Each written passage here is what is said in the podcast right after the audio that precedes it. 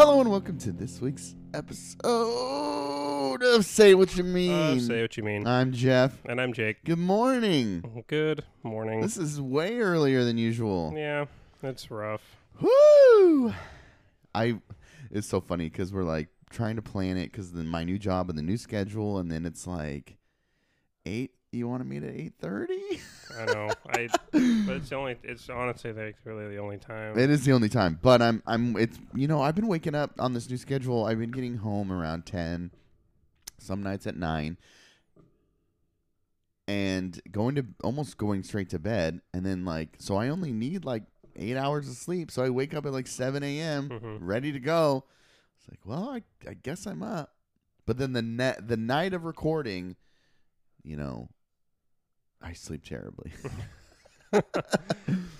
But it's all good. We're here. We're ready to party. We're here. And for those who listened to last week's episode of To the Republic, sorry for any sort of bounce feedback that you guys were getting from our microphones. That was my attempt at editing, and it did not go particularly well. So because we have such great sound and such great quality and all of this stuff over the last year, that's on Jeff. So this last one was on me. So 100% I own that. If you go back and listen to the first episodes, the quality and the sound is shit. So we're getting progressively better. I'm getting progressively better. And you're on that track. Well, hopefully. Well, the only time I'm really doing editing is for To the Republic. Well, you'll learn. You'll learn, and now you're forced to learn because you got to go to a class now. Yeah, I'm in the doghouse with the radio station. She's like, I really think you can. She said it was so nice, but it was basically like, you guys, I think you really could, gain a lot from going to this. I'm like, I already went to it once, but I didn't have anything to actually work on the last time I went there. Okay, so that was before we had anything recorded. We hadn't even recorded the first bit of TTR. So this was back in not this summer, but last summer around this time. So jeez, Donald will be there, so yeah. At least I'll have a friend this time. That's true. Not a bunch of strangers. Mm-hmm. What else is new, dude? Okay, I text you and I said I miss you. I genuinely missed you. I was like, it was weird last week. It was weird. I was like, God, I haven't seen Jake. And I feel like there's a lot of shit we got to talk about today, but catch me up on your life. Tell me what's going on. Well, started my new semester. Oh, you did start. Okay. Yeah. Okay. So taking intercultural communications. Oh, okay. Interested? Piqued? And then mostly the whole beginning of it is essentially the intro to an anthropology course. Oh, for that class? Mm-hmm. Yeah. So it's just talking about culture and how to interact with people and cultures. It's it's kind of... It's worthwhile stuff, but for me, I'm gonna have a tough time with this class. Why? Because I'm the way the professor during the actual discussion time in our class, she focuses mostly on basically just talking about personal experiences, and I would much rather talk about theory and concepts and try to apply that to. Try to talk about talk about our readings and talk about the actual academic stuff of it. There's nothing I hate more in a class than having to hear about Bethany's trip to somewhere in Africa, and I'm like, that doesn't. I'm sorry, I'm not gaining anything from her experience. Yeah. Also, I don't know why, but I know that I do some. If it's all the time, I check out. Yeah. I'm like, as soon as they're so when I went to, I'm like, nope. Anyways, yeah. Pokemon Go. Exactly. No, it's so frustrating having to hear everybody try to outdo each other with different stories. Is that because you haven't gone anywhere? Well, probably. Yeah, yeah, that's what I would think. I'm like, fuck these people. That had a lot to do with it. And I had this dude. I started to panic. So I had this class for the second time. There's a second class, and that was Tuesday. And I hadn't talked anything because I kept wasn't raising my hands, and I knew the answers. I just don't talk. You've had classes with me. Yeah, I know. You could know that I know the answer to it. I just will not raise my hand. I just won't do it, and I don't know. I freeze. I get really nervous about it. Even in like a digital classroom. Yeah, I don't. I just. I have a hard. I have a really hard time with speaking up, mm-hmm. and I mean, and I do the reading. It's not like it's not like I don't know anything, and you can see with my work. Like my professors eventually figure out that, hey, this guy actually knows stuff. He's actually is paying attention. Yeah. And he just doesn't talk. Right. Because I turn in really, really good work and I get good grades, but it's just, I don't talk in class. So it's just, I have anxiety over that. Yeah. But, anyway, so she's like, all right, well, this is getting kind of like towards there's like the back third of the class, mm-hmm. and, the last third of it, and she said, all right, Jake, I'm gonna come to you and this other guy who hadn't talked, and ask you about like what your experience overseas has been with a culture that you think is misrepresented in the United States. And I was like, fuck that. I don't have any experience. I haven't been overseas, and everybody else has been overseas, and trust me, when I was in DC, I had some really low points, realizing like how far I am behind everybody around me. Here we go. Imposter syndrome. Huh? Imposter syndrome. Imposter syndrome. What's that? Yeah. I'll get the actual definition so that we can. But CJ says we need to talk to you about your imposter syndrome. Okay. We'll get to that, I guess. So I'll continue with my story in the meantime. I mean, it's really rough. Like, I was just begging that I wasn't going to get asked while on campus about, like, oh, Jake, where have you been? Like, and that kind of stuff. Because, like, it's a really big source of anxiety for me. Imposter syndrome, known as the imposter phenomenon, imposterism, fraud syndrome, or the imposter experience, is a psychological pattern in which an individual doubts their accomplishments as a persistent internalized fear of being exposed as a fraud. Okay. That's pretty accurate. So over here on Team Say What You Mean, me and CJ are like, no, you're a rock star. Stop. But I get what you're saying, because I have that insecurity also in this, because everyone in my classes that I'm taking for communications works in the field of communications or PR, mm-hmm. and they're like, oh, at this job I do this and this, and I'm like, I email my professors, I'm like, yo, I don't work in communications or PR. They're like, that's fine, you're doing great, don't worry about it. Okay, cool. You need to okay, continue. There's a chat. That's like a chat box thing. Okay. Like that. It's like a side. It's on the side scroll of our webcam thing. Okay. Like the whole this virtual classroom, and mm-hmm. you can either send. You can. I'm pretty active on that. Like I'll always type out like stuff in the chat box, mm-hmm. and that counts as participation with most of my professors. So like that's kind of where I live. Right. But you can also send private messages to any one person in the course too during the class within that chat box. Oh, yeah. Weird. Okay. So I just like quickly, because like the other kid went first, thank God, and so I quickly like typed out a message saying, hey, I can't contribute here. Like there's been a lot of points like throughout this class period that I could have, and I'd be happy to contribute in any other way. Uh huh. But I have no experience here. Yeah. I haven't been overseas. I was as open. I was like, it's honestly a really major source of anxiety. I try to avoid all conversations where I could be put into a place of having to expose the fact that I haven't been, and I'm worried about being judged for that. Yeah.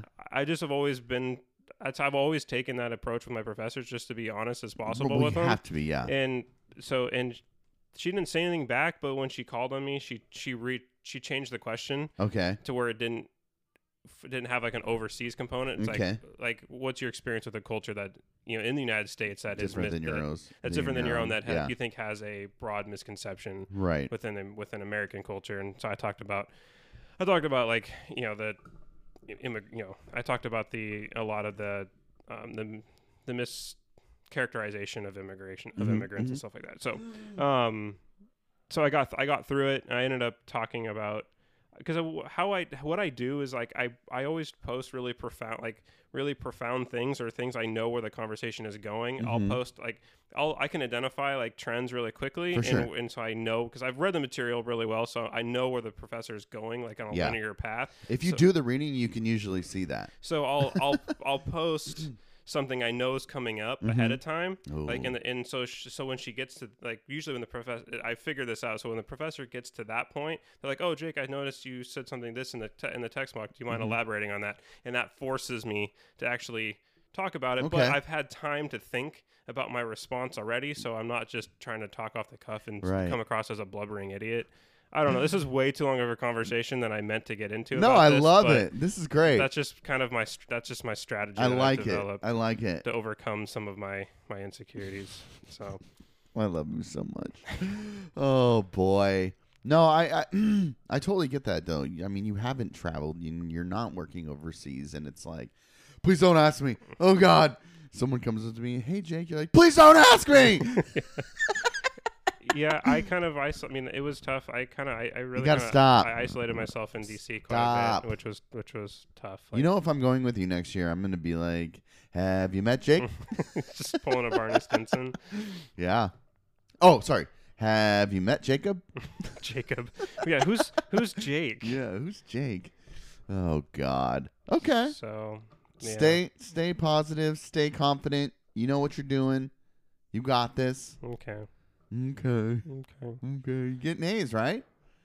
Well, I mean, really haven't turned anything in yet this semester, I mean, but still, yeah, you know what you're doing. You know what you're talking about. I got A's last semester. That's why you want the theoretical part. Well, yeah, because I can contribute to that. Right. But even like in undergrad, when there was like personal experiences that I could bring up, like I just find that to be pointless. I mean. Yes. Nobody is going to listen to my rendition of, "Oh, I went to this." Yeah. And I'm not going to listen to theirs. Yeah, for sure. Well, I also think that, you know, we've had so many experiences in the classroom where they're like, it's not even like, does anybody have an personal experience? It's like, let me tell you about my personal experience. And how I went there, and also I have a cat who's sick, and it's just like fucking. It's like, what are you talking about? Why? I know, dude. That was always the most frustrating thing. Is like it wouldn't even be prompted by the professor. Yes, it's just they felt like they had to say something, and the only thing they could say because they hadn't done the reading was to try to make some loose connection to their own lives. Yes, to what the professor just said. Like we were in Dr. Peabody's class that with European popular culture, and they're talking about rituals, and they start talking about like putting their socks on before their underwear, or like, "Oh, I wash my cat every night before bed." Like that's a ritual. No, that's not what. Yeah. That's not what. It doesn't. Those don't have like social implications. Yes. Or any part of the reading that we've done. They don't allow for a lens to be. You know, that's not some sort of like. That's not some sort of like relic of culture that's like synonymous with an entire group of people. That's just your weirdness who, you know, puts on your socks before your underwear. Like it's just, yeah, I know what you mean. God, it was just, oh, I hated that. Well, stuff. You got to imagine those professors can see that instantly. Like, okay, you didn't do the reading and you didn't do the reading. Mm-hmm. Yeah, I didn't do. I half the time didn't do the reading either. But dude. But it's better to keep your mouth shut and appear stupid than it is to open it and remove all doubt. Yeah. So I raise your hand and volunteer to look stupid. No thanks. Me. It's like no. I didn't do the reading. I ain't saying shit. And then when they call on you, you'd be like, I didn't do the reading. I'd rather say that than try to like fake it, dude. Yeah. Which I don't know if I've ever done that. I've always kind of. Got by on the times that I didn't do the reading. You can do it. I mean, yeah. I always would have the article pulled up on my laptop or like on my phone or something, or print it out. Yeah. And I can just like skim the summary and the conclusion really fast. Oh, so you're at least so good at that. So at least you have an understanding of what the concepts that that particular author is getting drawing from. Right. So and then you know it ties to some theme in the class. So as long as you can make that connection to like the overall theme that the professor is talking about, and then with that article, you know what's a good one. Good. You know what's a good one is. Oh, I can't believe I'm going to say this. Is when you haven't done the reading. I don't know if you've ever done this, but you have it in front of me, and you're skimming like panic, right?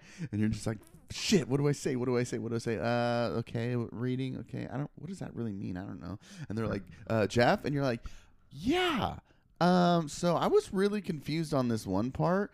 Could you explain that more? And then they just go off and then explain it more, and then boom, averted. I've never done that, but that is a tool I often do see used by other students. Heck yeah, dude. Yeah. Oh, boy. Oh, boy. The trials and tribulations of school. We're back in it, so all of you guys get to listen to us now. Because when we started this, we were both out of school. Yeah. So you really you guys haven't met school Jake and Jeff. Yeah, students. So. Jake and Jeff. It's so fun being back, though. I love it. It's panic. It's chaos. I'm always feeling guilty. The guilt is back. Like, I should be doing something else instead of enjoying my life right now. Yeah. And so we're back in it. It's fun. Here. So anything else personal? Anything else going on? Anything else exciting? Jets win? No. Oh, okay. I'm not gonna go into a long diatribe about the Jets or football. So, but I'm just gonna give you a taste on what it's like to be a Jets fan and the pain that causes. Okay. So this Sunday was the first weekend of NFL. So week one, Jets were playing the Buffalo Bills, which is a rival. Teams that are playing at home that force four or more turnovers, interceptions or fumble recoveries, they win 99% of the time. Four or more? Four or more. Okay. The Jets, with 2 minutes left in the third quarter, were leading 16-0 and had forced four turnovers to that point. The Jets hadn't turned the ball over at all. 99% of the time, those teams win. The Jets lost by 1 point. Oh, God. And just like awful fashion. Yeah. Just in awful fashion. The whole team looked like garbage except for the defense. But then like the one defender that was holding it all together goes down at the end of the third quarter with a groin injury. We lose our other defensive lineman to a ankle injury. Our other middle linebacker, we lost in the preseason with a torn ACL. So he's out for the year. So all of a sudden we went from having good depth on the defensive side to having no depth. All of a sudden the defense became Swiss cheese in the fourth quarter, couldn't stop a nosebleed, gave up 17 straight points. The offense couldn't even get throwing the ball past the line of scrimmage looked difficult for the Jets offense on Sunday. That was frustrating. Now so we lose that game. Now it comes out that our starting quarterback has mono and is going to miss the next 2 to 3 weeks. He's not playing on Monday Night Football this week. The time that he comes back, we're probably going to be 0-3 and 0-4 and the season's over. So, yeah, now we're finding out Le'Veon Bell, our high-priced free agent running back, who's one of the best running backs in the league. We're like, and he looked great in week one. He was the only spotlight of the offense.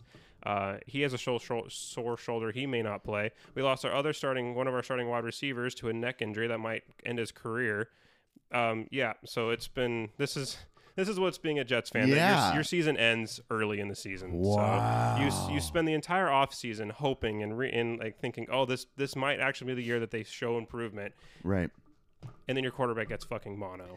Wow. It's like it's the same old Jets.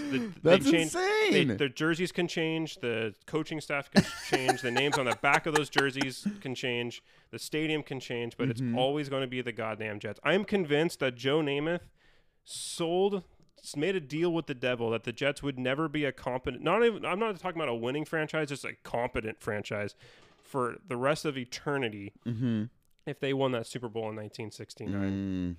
Because that's the only explanation, man, that we were so snake-bitten. Yeah. Everything that seems to happen happens. But the only thing that's keeping me... Murphy's Law, baby. The only thing that's keeping me hope is that people said the same thing about the Blazers, and... At least, it seems that Damian Lillard is fighting Murphy. Yeah. So I said last night that I was like, Blazers are winning it all this year, and my boss was like, all right, I need to file a report for you to have a drug test. I was like, don't even be like that. And he's like, the Blazers. I was like, they made it to the Western Conference Finals. Like, how can you say otherwise? He was like, Lakers and Clippers. I'm like, okay, that's fair. But the Golden State Warriors are taking a step back. Yeah, Warriors suck. Lakers are, who cares? I said, fuck the Lakers. But Clippers are genuinely scary, so. Except their front court. Patrick Beverly's a defensive monster, though. They have a lot of defensive monsters. And his confidence in his defense is half the reason I'm afraid of him, is his confidence in it. Regardless if he's good or not, he's still just like, I'm going to own you. I'm going to eat you up. It's like, oh, God, he's going to eat me up. Yeah. I saw a clip on Instagram. Did I send it to you? Of him. He's like, don't. He's like, pass the ball. Don't even dribble the ball on me. It's like, oh, God. He's like, don't even dribble the ball on me this season. I was like, oh, God. Well, because he knows he has guys that if. Yeah. If he has so much confidence that he can play so aggressive, because even if someone does get around him, you've got Paul George, you've got Kawhi Leonard, who are all-time defensive players at their position. Yeah, Montrezl Harrell. Yeah, that's gonna be scary too. Yeah, no, that's that team's the best team in the West. Even though they're not, even though a lot of people have them behind the Lakers, which I find just to be. Just atrocious. That's weird. I hate national sport, like basketball, especially basketball media. National basketball media are such just. They get sucked into the headlines so much. It's all LeBron. Oh, Dwight Howard. Did you see that LeBron tried to trademark Taco Tuesday? Yes, I did. I don't know if that was. Some people are saying that that was because he wanted the federal government to say that it's not trademarkable, therefore he can't be sued for making merchandise that says Taco Tuesday, or if he would be fair, or if he legitimately just thought that, hey, I can own this and I want to monetize it, even though like people were saying Taco Tuesday well before LeBron was. Right. So I don't know if it's an ego thing or if it's a smart business move. I don't know enough, but I find it. If I was betting, I'd say business move as far as being able to make merch and not worry about it. He is such an egoist. Like I think he's less of an egoist than you think he is. Oh, I don't know. I feel like that guy is one of the most self-centered self-centered sports people. But I can't deny his greatness. Yeah, dude is the best player in basketball. He's one of the best athletes in the world. But those Miami years, I went back recently and was watching highlights. He's terrifying. Not only was he massive, but just playing the villain and not giving two shits what anyone thought.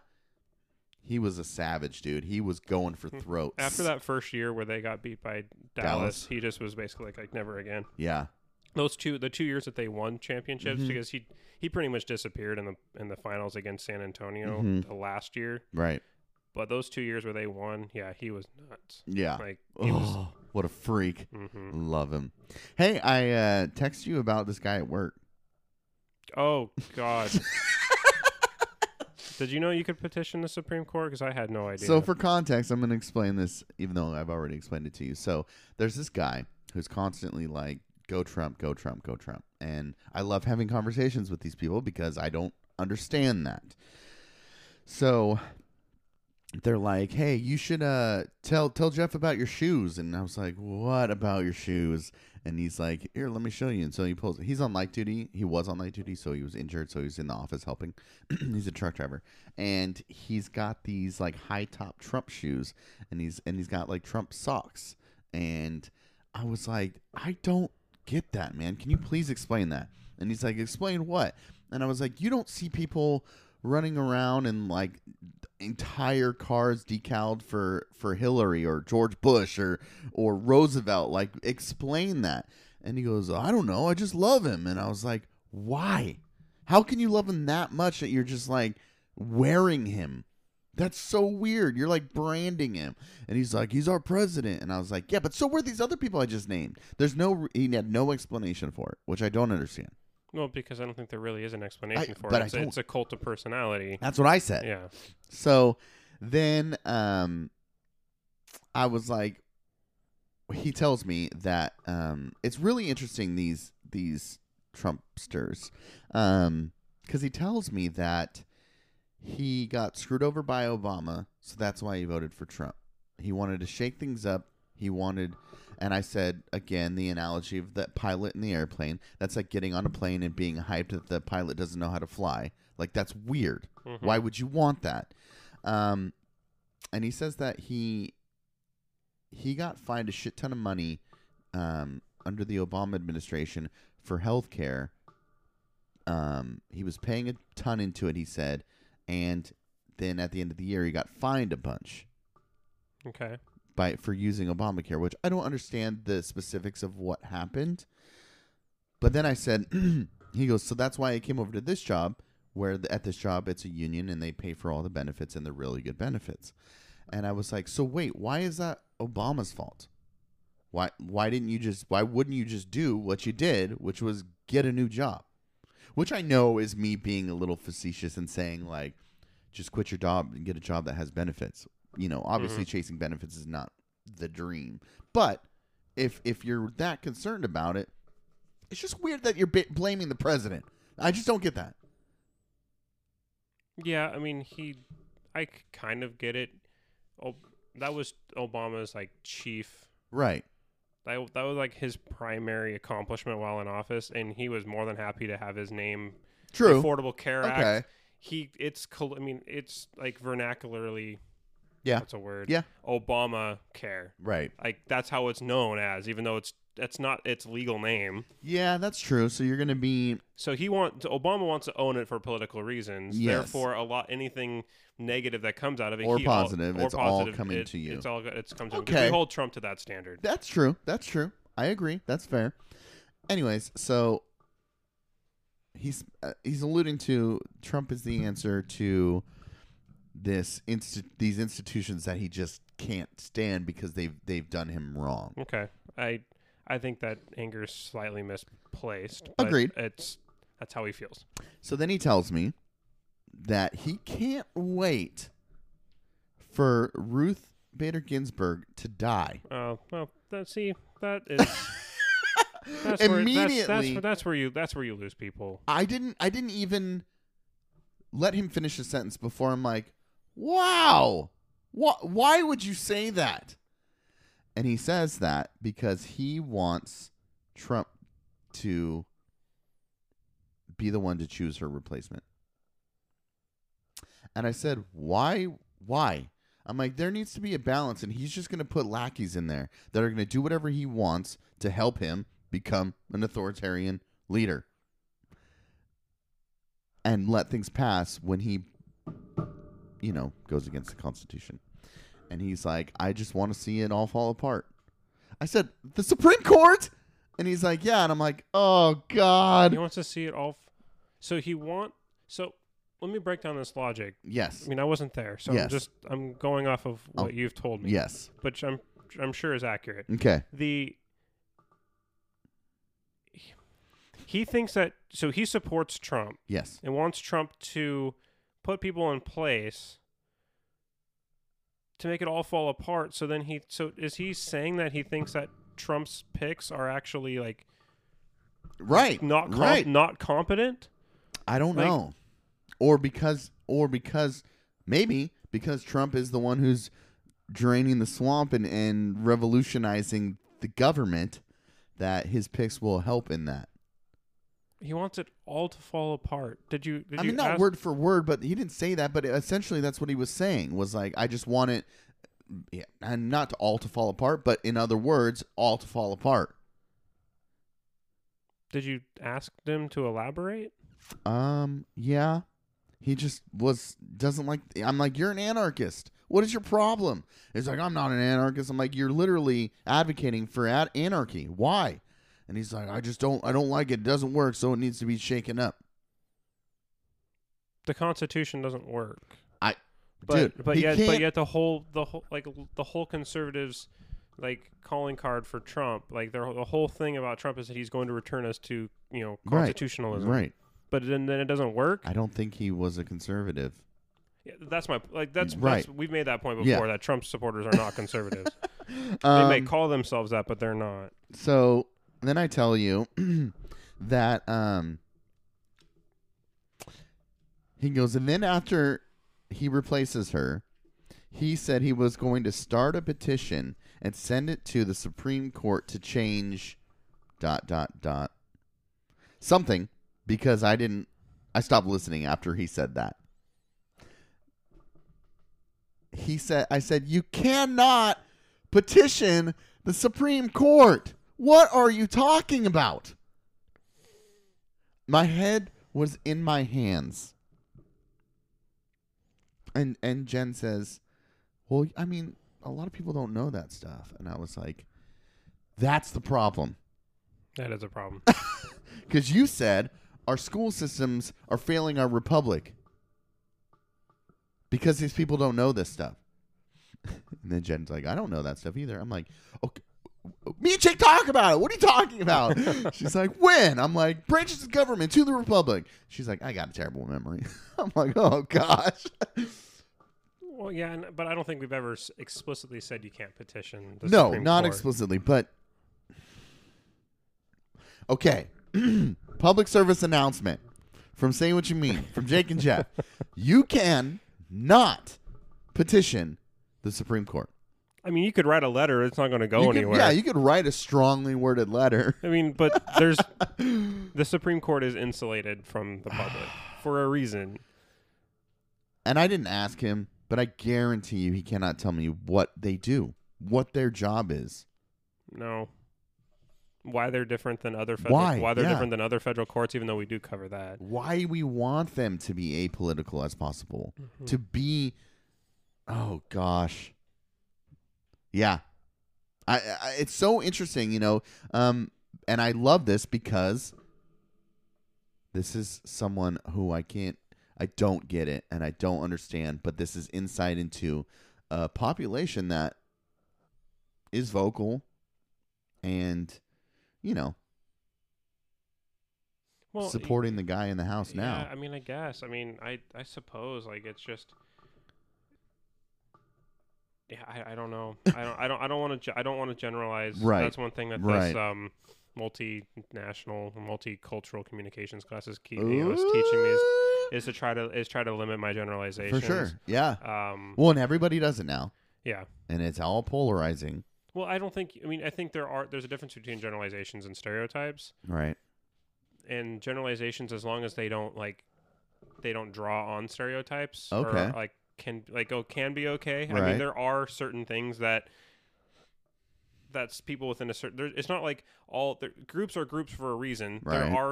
There is some homogeneity within groups. Like there is something that ties them loosely or more strongly together, depending upon the group and what they identify with.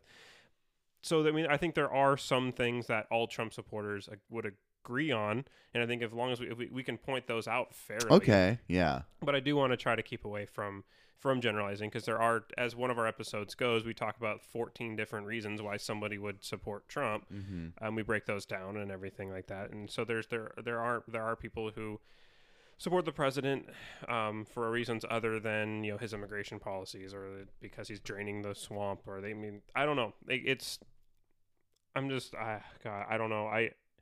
But I do believe that a lot of their faith in this guy is rooted in just a complete misunderstanding or a lack of understanding of what our government is. Mm-hmm.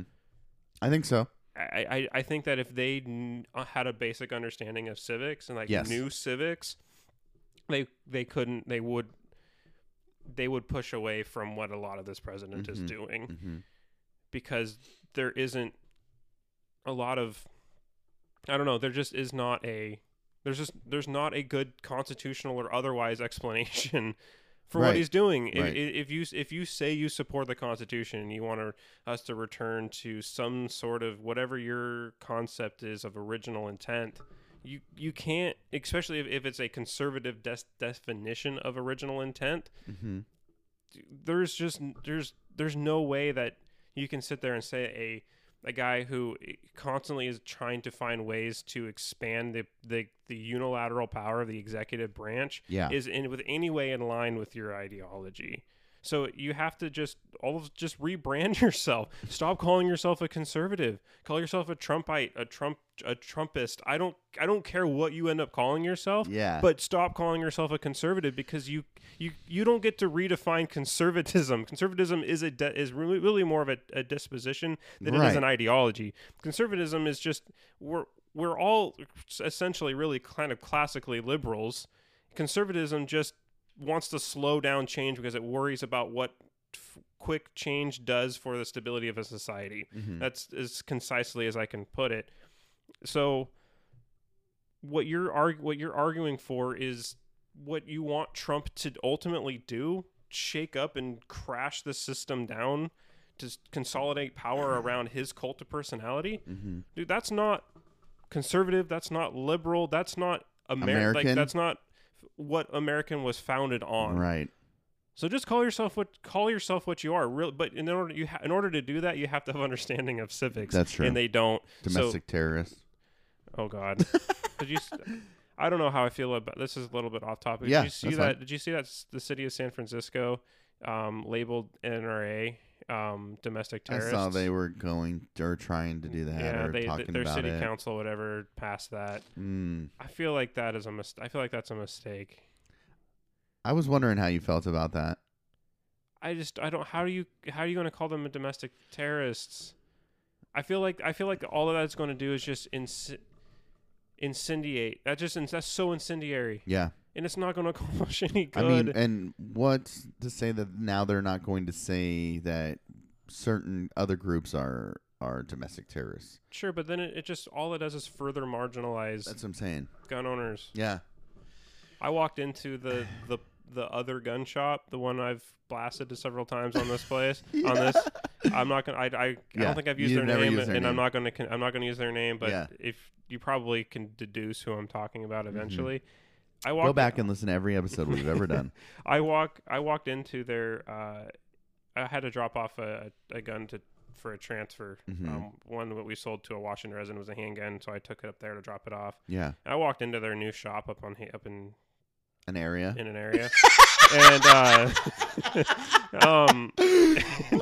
in this region. Yeah. I hate that place. Do you? What happened? I hate it, man. It's just, you got to go in there with me. I'll do it. Let's go do it. I'll do it. Let's do that like this. Like, you know, you're in Bend. Yeah. But when you get back from Bend, let's find a time. You and I will go in there together. Oh God. Because you know what I'll do? I need someone who knows.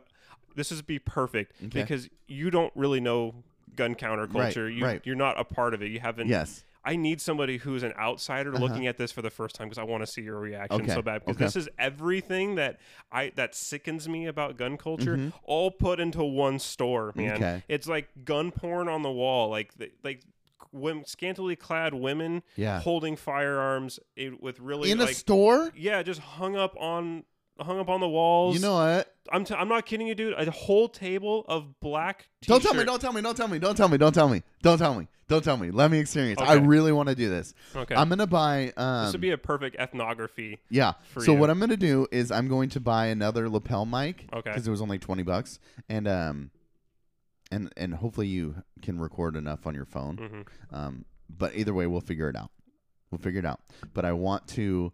have it just clipped to your lapel or just hidden somewhere, maybe taped it to your chest like CIA, FBI, and then that way your voice is just recorded so that my voice is recorded, and then we can have like a clip we can play of like me narrating what I'm seeing and like just experiencing it. Yeah. It might be shit, but if we do it, we'll try it out. Okay. I want to put a disclaimer that we're not trying to do... this is not to come like a gotcha for this company or anything like that. No, but this is a culture. This is a people. And this is something like... I don't know. It's so foreign to me. Mm-hmm. Yeah. But yeah, I also want to shit all over them.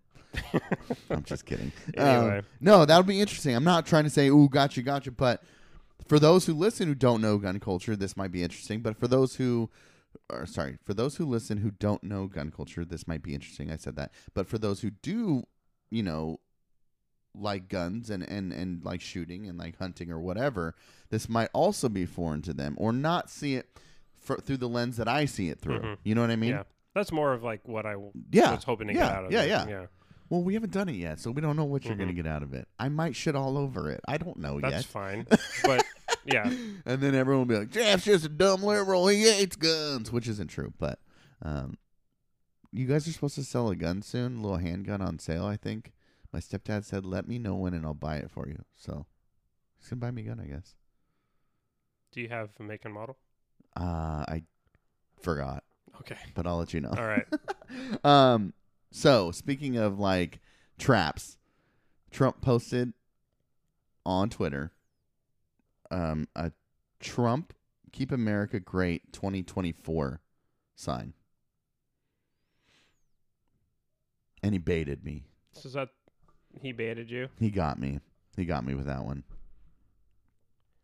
So it's a hand holding up a Trump Keep America Great 2024. So he's just not going to, even if he's running for his third term, he's not going to switch up the his campaign slogan. He should just do keep keeping America great. Keep keeping. I said, fuck it. Let's shit all over the Constitution. Ban free speech and guns. Woo, MAGA. Okay. And then I felt ashamed that I did that. Why did you bait me? Why did you get me? Ugh. It's infuriating, dude. Yeah. Well, we have to know that. So I suggested to a guy at work, is he just trolling? And he's like, no, dude, I genuinely think he's throwing this stuff out there to see if it gets any like bites and then run with it. He does this stuff to see how people react. And if they react, like if it's polarizing enough, he might be able to spin it and get what he wants. Mm-hmm. That's terrifying. Yeah. But, you know, he got screwed out of half of his term because of the Mueller investigation. He wasn't able to do anything during that time. No, not absolutely nothing. Except everything that he claims that he's done. Yeah. Ugh, nonsense. All right, Jake, you gave me a lot to research last night. So much theoretical nonsense. Okay. I'm sorry. I just don't know this shit. I didn't know that was going to cause the level of civics and political science that I've taken is poli sci 101. So anything else that I need to keep remembering that is outside of that is like new to me. Here's something that like I think I get myself in trouble. Okay. I genuinely Kylie calls me like pretentious sometimes. Oh, okay. Not pretentious. I shouldn't say that. Well, does she say that? No. Okay. She doesn't say that. That was putting a word in her mouth that she hasn't used. Yeah. But it's sometimes I get accused of talking over people's heads. Okay. And I don't do that on purpose. Right. And that's because I genuinely like believe that there's a higher there's a higher shared knowledge for sure on a particular topic. Yes. And that's not coming from a pretentious place. I don't think so either. I think it's good to do that. And if somebody doesn't know what the hell you're talking about, it's on them to say, wait, what is that? People are afraid to ask questions. Yeah. Like I am. Like you. Yeah. Oh, yeah, okay.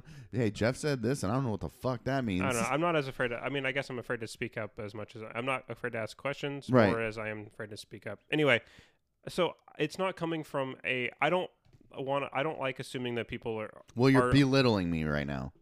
No, I'm sorry. Just kidding. Okay. I don't.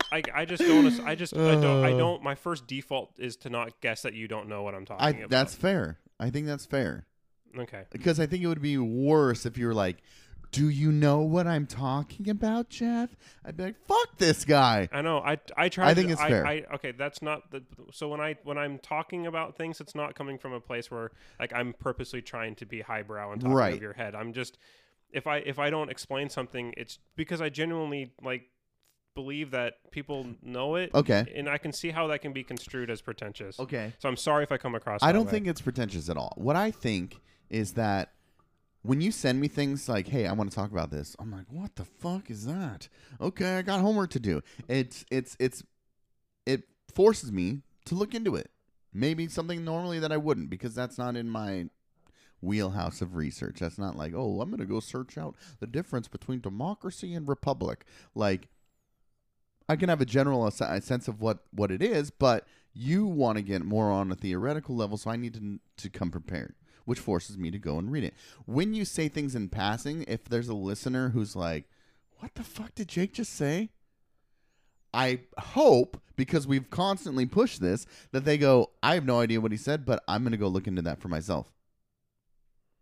So I don't think it's good, or I don't think it's bad, because as we've constantly pushed, stay informed, Jake and I try to set, you know, a bar or at least a narrative for you to go, oh, I don't know anything about that. Let me go look more into that, because I'm sure our sputtering nonsense isn't hitting every detail of whatever we're talking about, which is with every news source or any media. They're not going to be able to hit on every point.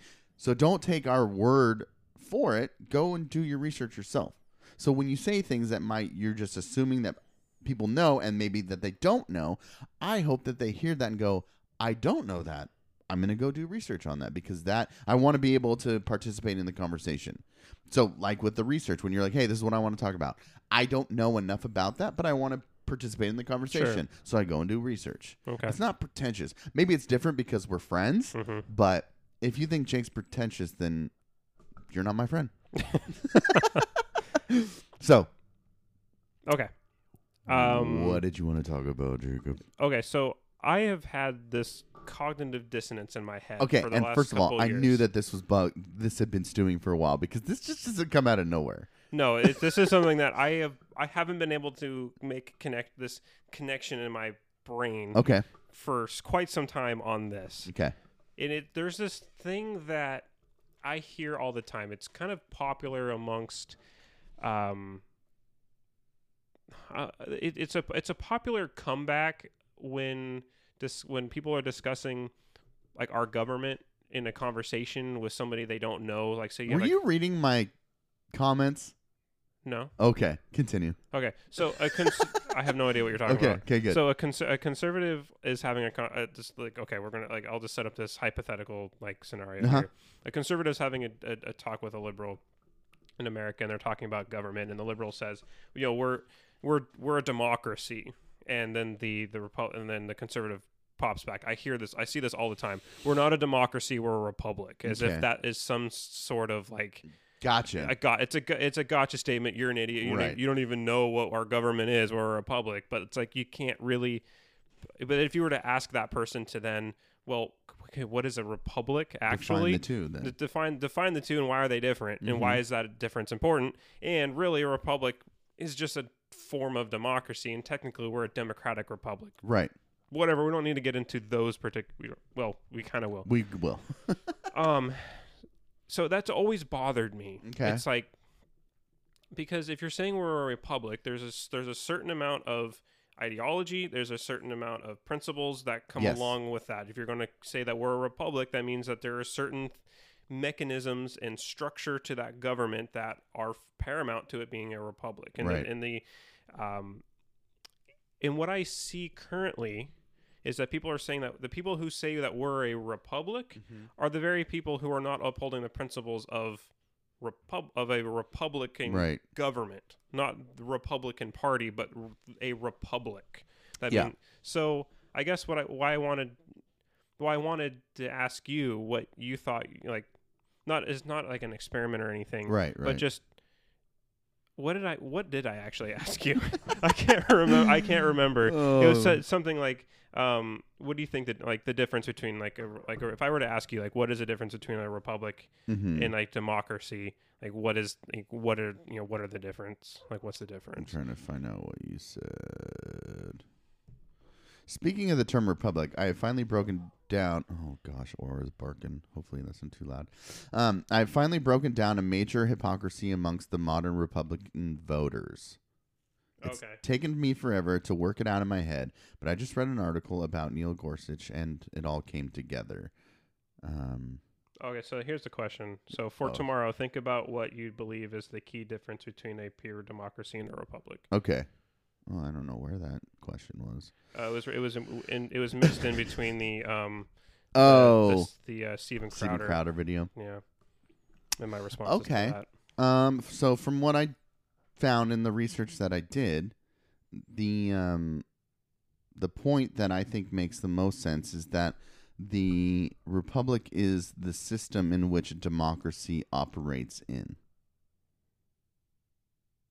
Okay. Yeah. But their principles reflect one another. Mm-hmm. Like it makes sense that a democracy would be used in a republic. Yeah. So that's what I found. For sure.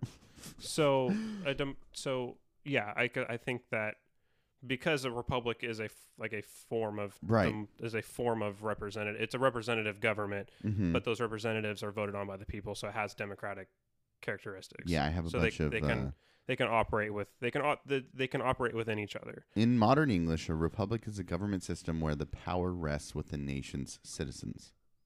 I mean, and then there's a bunch of, there's a constitutional republic, there's a parliamentary republic, there's a presidential republic, and in the same sense with the democracy, there's a direct democracy, there's a representative democracy, there's a constitutional democracy, mm-hmm. and from what I found, with all of these elements that define democracy or define republic, there can be a republic and a democracy that has all of those things, mm-hmm. or multiple parts of those things. Yeah.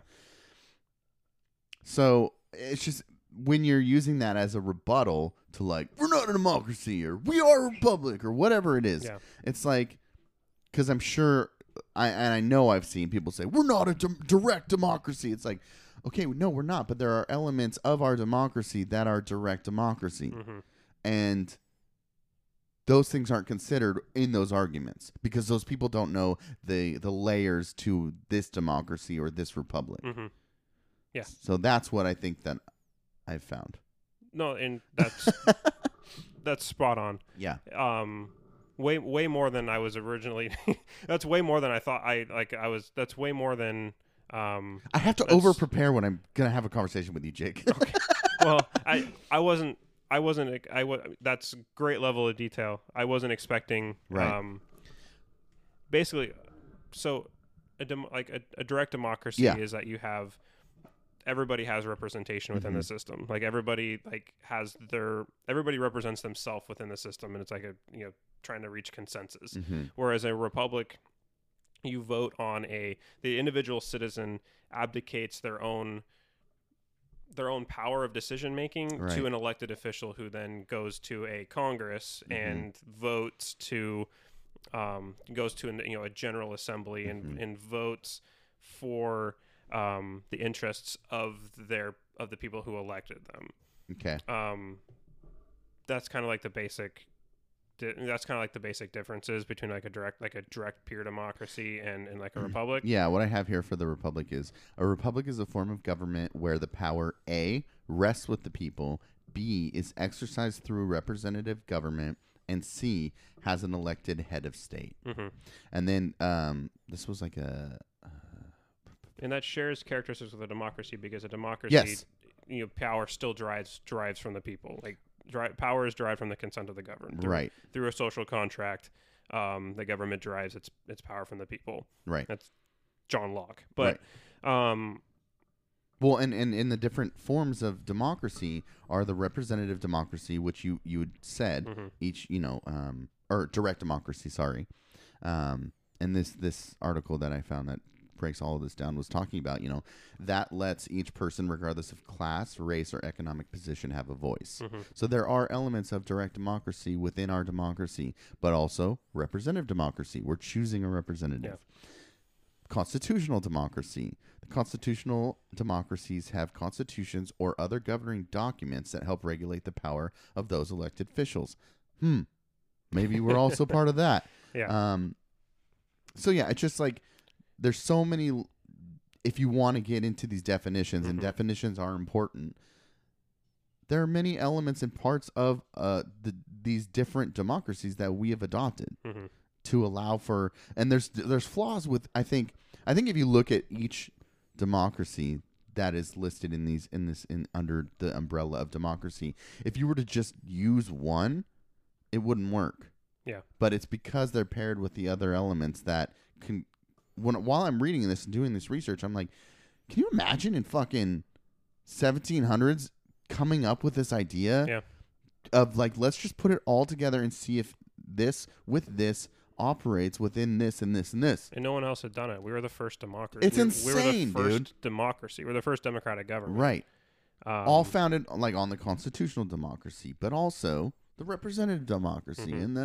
and direct democracy. It's insane. Well, you can see where the different influences came from yes, our founders. Yes. Like some were studied and were influenced by French philosophers mm-hmm. like Voltaire. So you see a lot of that that French kind of republicanism, and then you also see people who were more English style.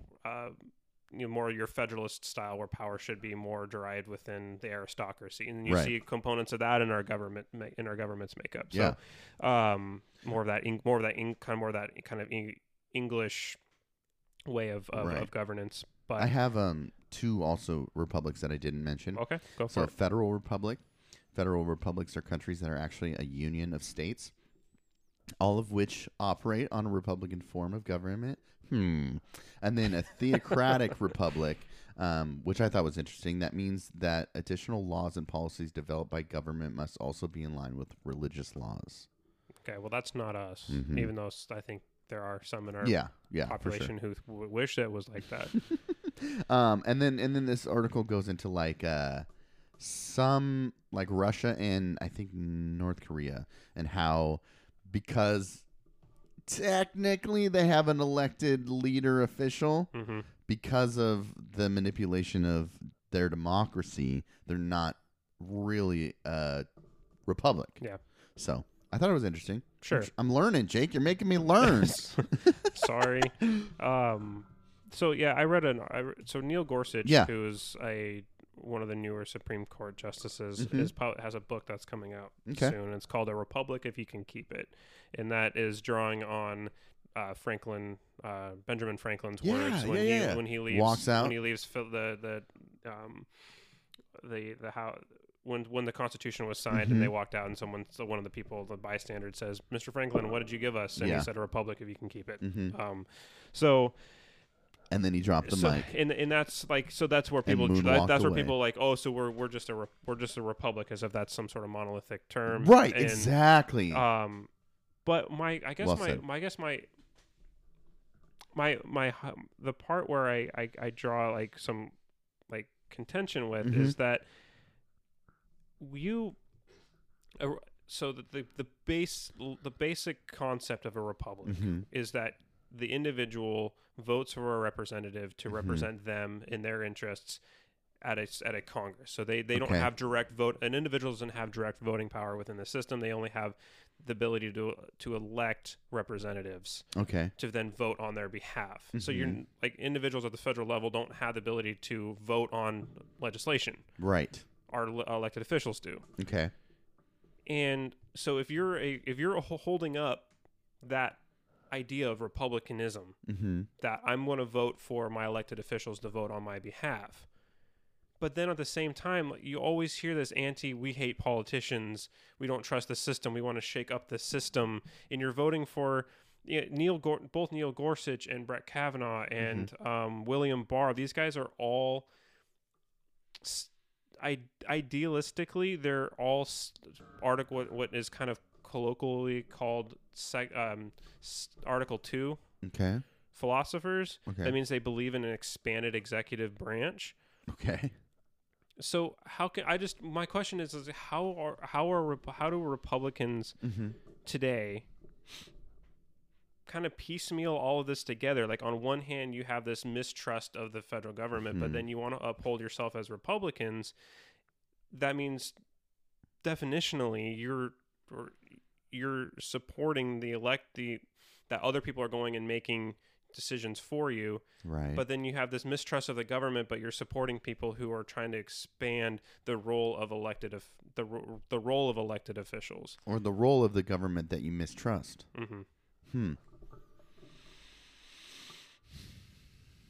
I mean, I don't know. That's your team, bro. I don't know. I just you see, like, that's more of like, but elected officials having a lot of power in the expand. I'm not saying any of this in a normative sense that I think it's bad. It's interesting to me that you have these things that are clearly defined and they work as they're defined because that's how they're defined. But they're like, the misconceptions about what that is just so prevalent, and I find it frustrating because it's like, okay, the party of Lincoln, the first Republican president of the current republic, of what the Republican Party is, was Abraham Lincoln, and he was a very staunch Article 2 guy. If you think about the things that he did that expanded the parameters of the executive branch and the different stuff that he used during the Civil War, which would be semi-unconstitutional. Oh yeah. But that's republicanism, right? It's right. A, it's a it's a it's a strong use of representation, and the Democratic Party by definition is more trying to get as many voices into the decision making process as possible. The Republicans are upholding more of elected officials making those decisions. Right. I'm not saying either is bad or good, and they both have their advantages and disadvantages. It's just funny to me that you have people who are constantly like, it's the government, it's the swamp. But like that's, I don't know. Maybe the answer to what I'm struggling with is way more simple, or has a really simple like comeback. But I'm just not seeing it. Mm-hmm. Does anything I'm saying make sense? Yeah, yeah. I'm just thinking about how nuanced and how complicated the entire system is. Mm-hmm. And it was designed to be that way. And as a Republican, you could argue that it was to slow the change, right? Yeah. So there's a reason that there's so many different approaches to change in what you just said, as far as who represents and who advocates for that change. But I don't know. I had a thought. Let me get back to it. I don't know. I think it's important. I think that the problem is when you get into the people advocating for wanting this or wanting that is either the interest in changing definition or the lack of understanding definition. Mm-hmm. And I'm not trying to like bring this back to something that is unrelated, but I am thinking about this is, so I have to create a crisis communication plan. Okay. And I had to look up a bunch of examples, and one crisis communication plan that I found, a crisis communication plan is a plan for an institution or organization or corporation for them to handle the media and communication aspects. So that way you can control a narrative of a disaster or a crisis, but also to inform. Okay. So I found one plan that started off with defining terms such as crisis communication plan and what is a crisis and what is crisis management. So when you open this up, say you're in the communications department and something happens with your corporation or your institution, and they're like, we have a plan for this that was developed last year or 2 years ago. They're no longer with us, but here's the plan. You pick it up almost like a lesson plan. Mm-hmm. You pick it up. If things are defined, how much smoother does that go? Oh, way more smooth. When you understand the definitions or the parameters and limits of a lesson plan or a crisis plan, you, as the operator who's using that plan, it's going to be way easier for you. Mm-hmm. In the same sense of a republic or democracy, if you understand the terms, you can navigate and operate within those systems better. Yeah. I can't believe I just fucking thought of that. Oh, that's really good, dude. Whoa, who am I? That's really good. Yeah, you get what I'm saying? Yeah, no, 100%. So I think that when you don't know those terms and you don't understand the system, then you advocate for things like it collapsing or not working or change it up or shake it up or drain the swamp. Sure. But if they were to truly do the research and understand the definitions and the ramifications and the benefits and everything that comes with a democratic republic, then they'd go, oh shit, okay, like you said, they'd back off and go, whoa, wait, no, I don't want this to fall apart, because everything is designed to work together to make it work as a whole. And if you, I don't know, now I'm just rambling, but yes, that's my point. I see what you're saying, 100%. I think that puts it in a really concise way, and it does make sense. You and I talk all the time about definitions and how important they are. Yeah. And when you're changing them or you don't understand them, you're using them in ways when you're using a term in a incorrect way, it creates confusion in the conversation that you're having with somebody, because if you don't have that common, if you can't communicate, if you like, so it, what that does is it creates it creates misconception with the person you're trying to convey information to. So if you use a term incorrectly and someone's thinking, okay, well, that's how I know that term. Mm-hmm. And so they're going to take what you said differently than you may have meant it. So when you have a universal understanding of what a definition is, you can communicate a lot more efficiently and effectively across, across individuals and across the society much easier than you could otherwise. Right. So that's kind of, I guess that is one of the consequences of this kind of, what is a republic? What is a democracy? Right, we're just going to define it based on however we feel in this snapshot in time, instead of looking at it historically and being like, what is the Republican Party? Right. What are its founding principles? What is a republic in the context of a government, in the context of of democracy generally? Yes. How does that inform how the government should be run? And then so that way, when you see when you see our government acting in a certain way. Mm-hmm. You're like, well, that's how a republic acts. It's not a swamp. Right. That's just how a republican or a representative democracy, that's how it works. Right. Yeah. Anyway. Yeah, I don't know. I was going to say something, but I don't remember. How do you feel? I don't know. I'm still really thrown off by the To the Republic episode with the feedback. I feel so bad about that. It'll be okay, but this might be an interesting conversation to do, or an episode to talk about this. Okay, you know what I'm saying? The difference is, and because I have a whole research page that I found that breaks down all these elements, but. The reason of that show is a civics show, a history show, a U.S. institution show, is to educate people, or to try to educate people on these civics things that might get missed sometimes in school. Mm-hmm. Like I told you, I didn't know anything until I took Poli Sci 101, and I was like, oh, okay. I'd learned that stuff in elementary school, but that was long gone. But I don't know.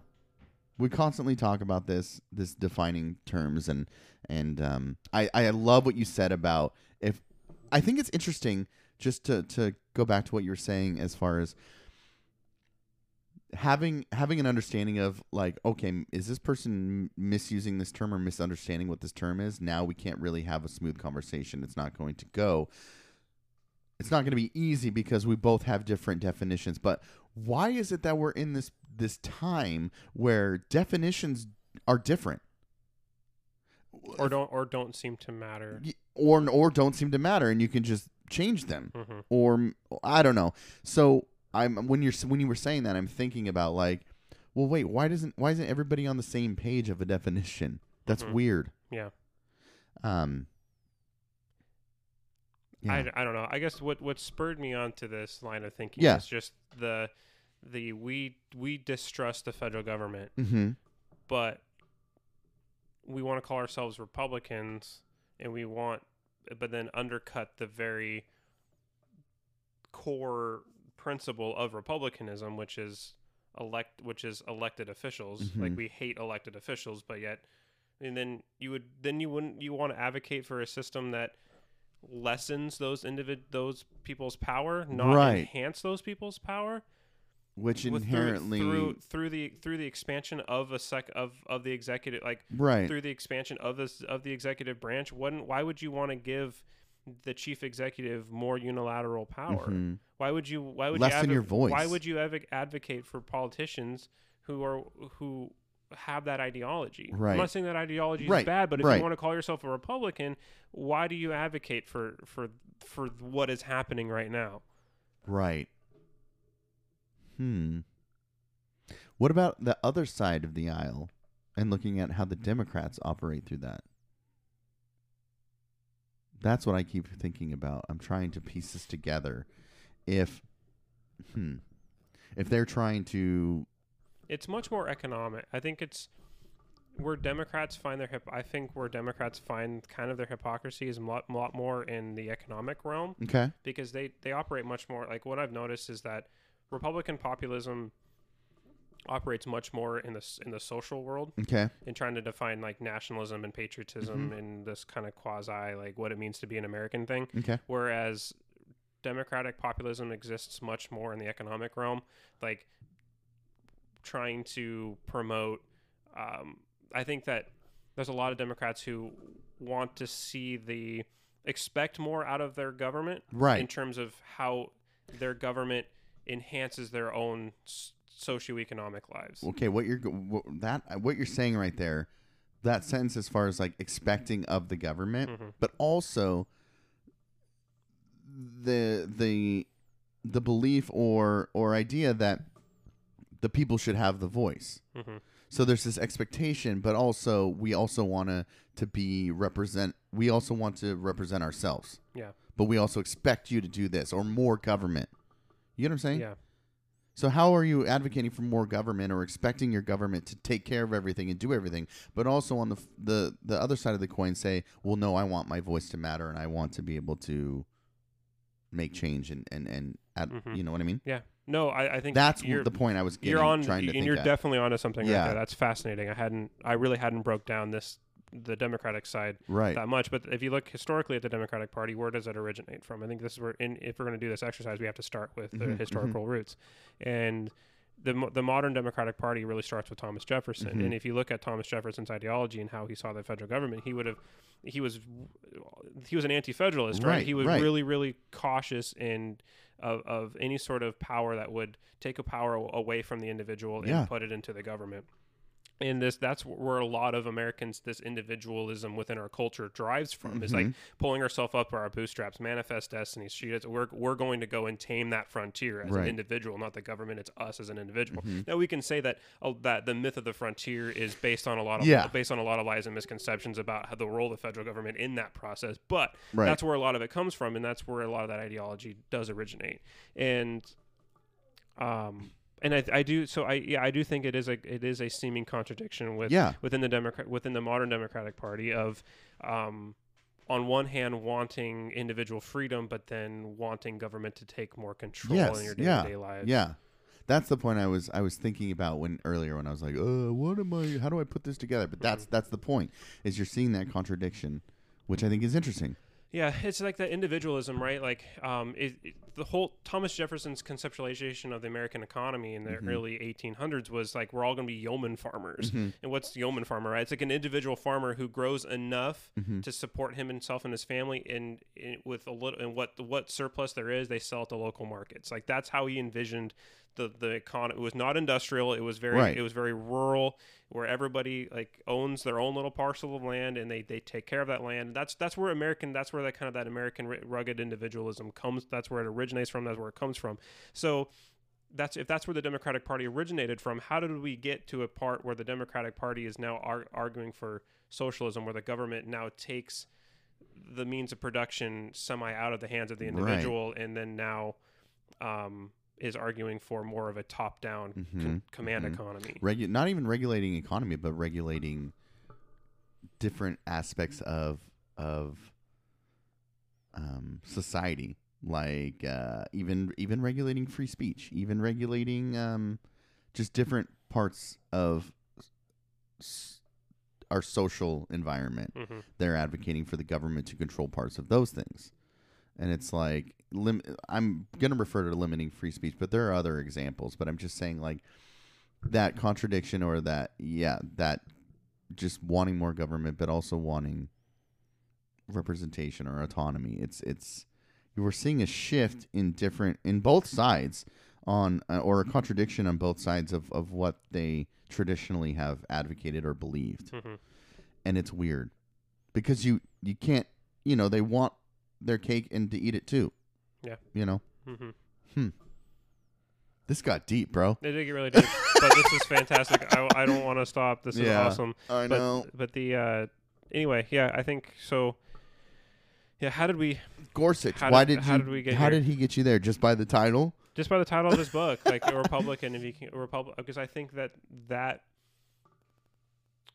I see that played so much. Mm-hmm. That quote. Oh, I was going to. Yeah. It's overplayed so much by people like Stephen Crowder who want to do these gotcha things. Like, oh, you're not a. See, you think we're a democracy, but we're really a republic, and you're just a dumb liberal who doesn't even understand what our government really is. Mm-hmm, like, mm-hmm. But they themselves are dumbing down the definition of a republic and of what a republic is. So. Yeah, I asked you because I got into like a little tiff with my friend Jeff, who's a libertarian. I don't remember what about, probably guns, just busting his chops. But he was on a libertarian page. And I said something about like being a democracy. And then someone, nobody knows. Jeff didn't know him. I didn't know him. Was just like, we're not a you're an idiot if you think we're a democracy. And I was like, I just put the laugh emoji on him. Like, just stop. Mm-hmm. And since then, my new boss was like, we're not a democracy. We're a republic. So it's just weird timing that you wanted to have this conversation. Yeah. It's funny how that stuff works out. Yeah. Yeah. I had not read your comments. That's so funny. No, it was just. But it's the rebuttal. It's what everybody results to. It's like, you're so stupid. You don't even know what we are. It's like, no, you don't. Like, because me saying that we're a democracy is not untrue. It's not incorrect. Democracy is just a broad blanket, right, where a lot of different things, ideal types, live within, right? Like you said, and pointing out all the different types of a republic, right? Yes, those are all ideal types. There's not a single government that only exists within one of those categories. Exactly Or democracy. Mm-hmm. There's all these different types of democracies that we take pieces from to operate as our democracy. Mm-hmm.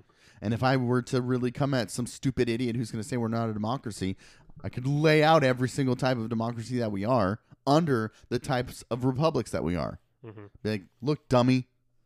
We have shared characteristics, yes, right? It's like we're not a pure capitalist society. Right, exactly. We're a mixed society.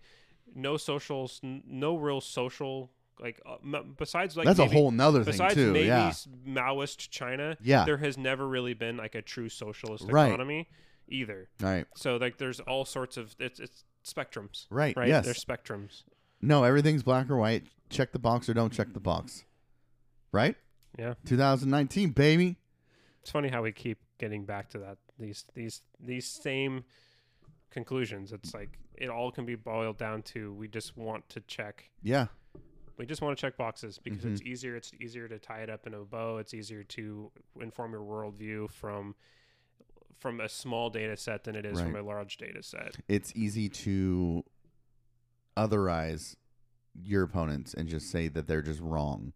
You know what I mean? Mm-hmm. Instead of saying, and again, the same thing we always say is if you have a conversation can be viewed as a spectrum. You guys are going to align on different things throughout that conversation if you had it, mm-hmm. opposed to just saying, they identify as this or check this box, so they're wrong automatically. Yeah, bit of advice, and it's because I watched that the beginning. I didn't get all the way through that. Stephen Crowder, there's no way I could. No, it's just hold on. What Jake's referring to is Stephen Crowder. He goes and does these change my minds, and he doesn't really want his mind changed, as you and I have talked about. And this one was CNN is fake news. Change my mind, mm-hmm. and I sent it to you because of the intro, because. He has fans and he has people who go and show up to watch him annihilate people who are naive. Drink the liberal tears. Yeah. Drink the liberal tears.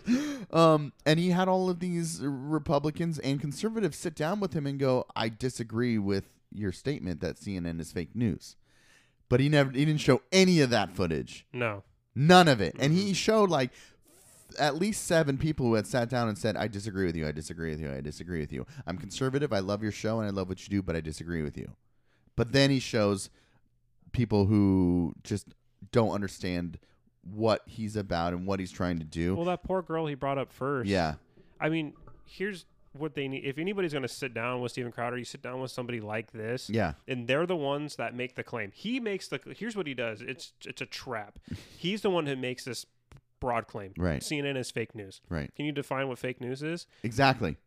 So he's the one who made the claim. The burden in any conversation that you're going to have, mm-hmm. the person that makes the claim, the burden of proof, mm-hmm. the burden is placed on them to define what they mean by fake news. Yes. Because what these people do is they get up there and they think that they know what he means by fake news? Yes. And he may or may not, and he just plays, he just like sits back. So he waits for them to try to define it, and he'll be like, whoa, whoa, whoa, whoa, whoa.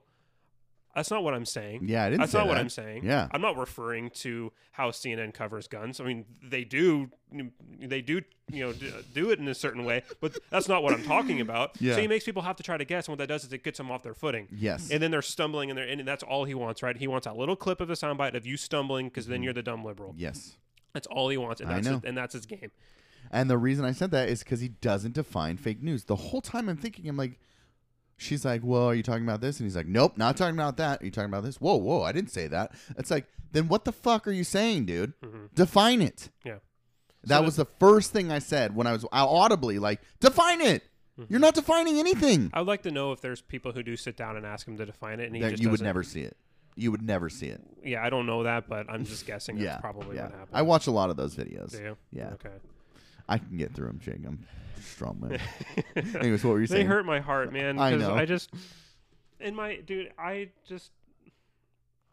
I want America to succeed mm-hmm. so well, and it hurts that there is so much division. Mm-hmm. Because if I can sit in a class or be surrounded by a bunch of people who like have fundamental disagreements with me, yes, and there's like this understanding in a lot of ways, and there are some times, but you know what? Like, I am not shy about saying what I believe in any sort of social context. Right. I will legitimately say I'm a free trader amongst a bunch of Bernie supporters. Right. But you know what? You know what I have found mostly within my own educational experience is that that's not met by hostility. No.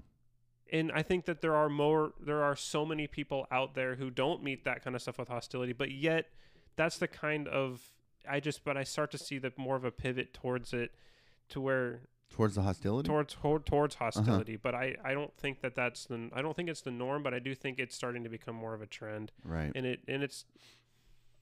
It's not sustainable for society to be at each other's throats. Right. Like that. Like that guy at work. I disagree fundamentally with everything he ever says always, but. I like to have that conversation with him because it's a different point of view. I don't understand it. Let's have a conversation, and maybe we will find middle ground, and we have on some things. Maybe I've changed his mind on some things, which I would like to do, or educate him on something that maybe he didn't know, but he also educates me on things that maybe I didn't know, a perspective or an idea of why people support Trump. You know what I'm saying? Yeah.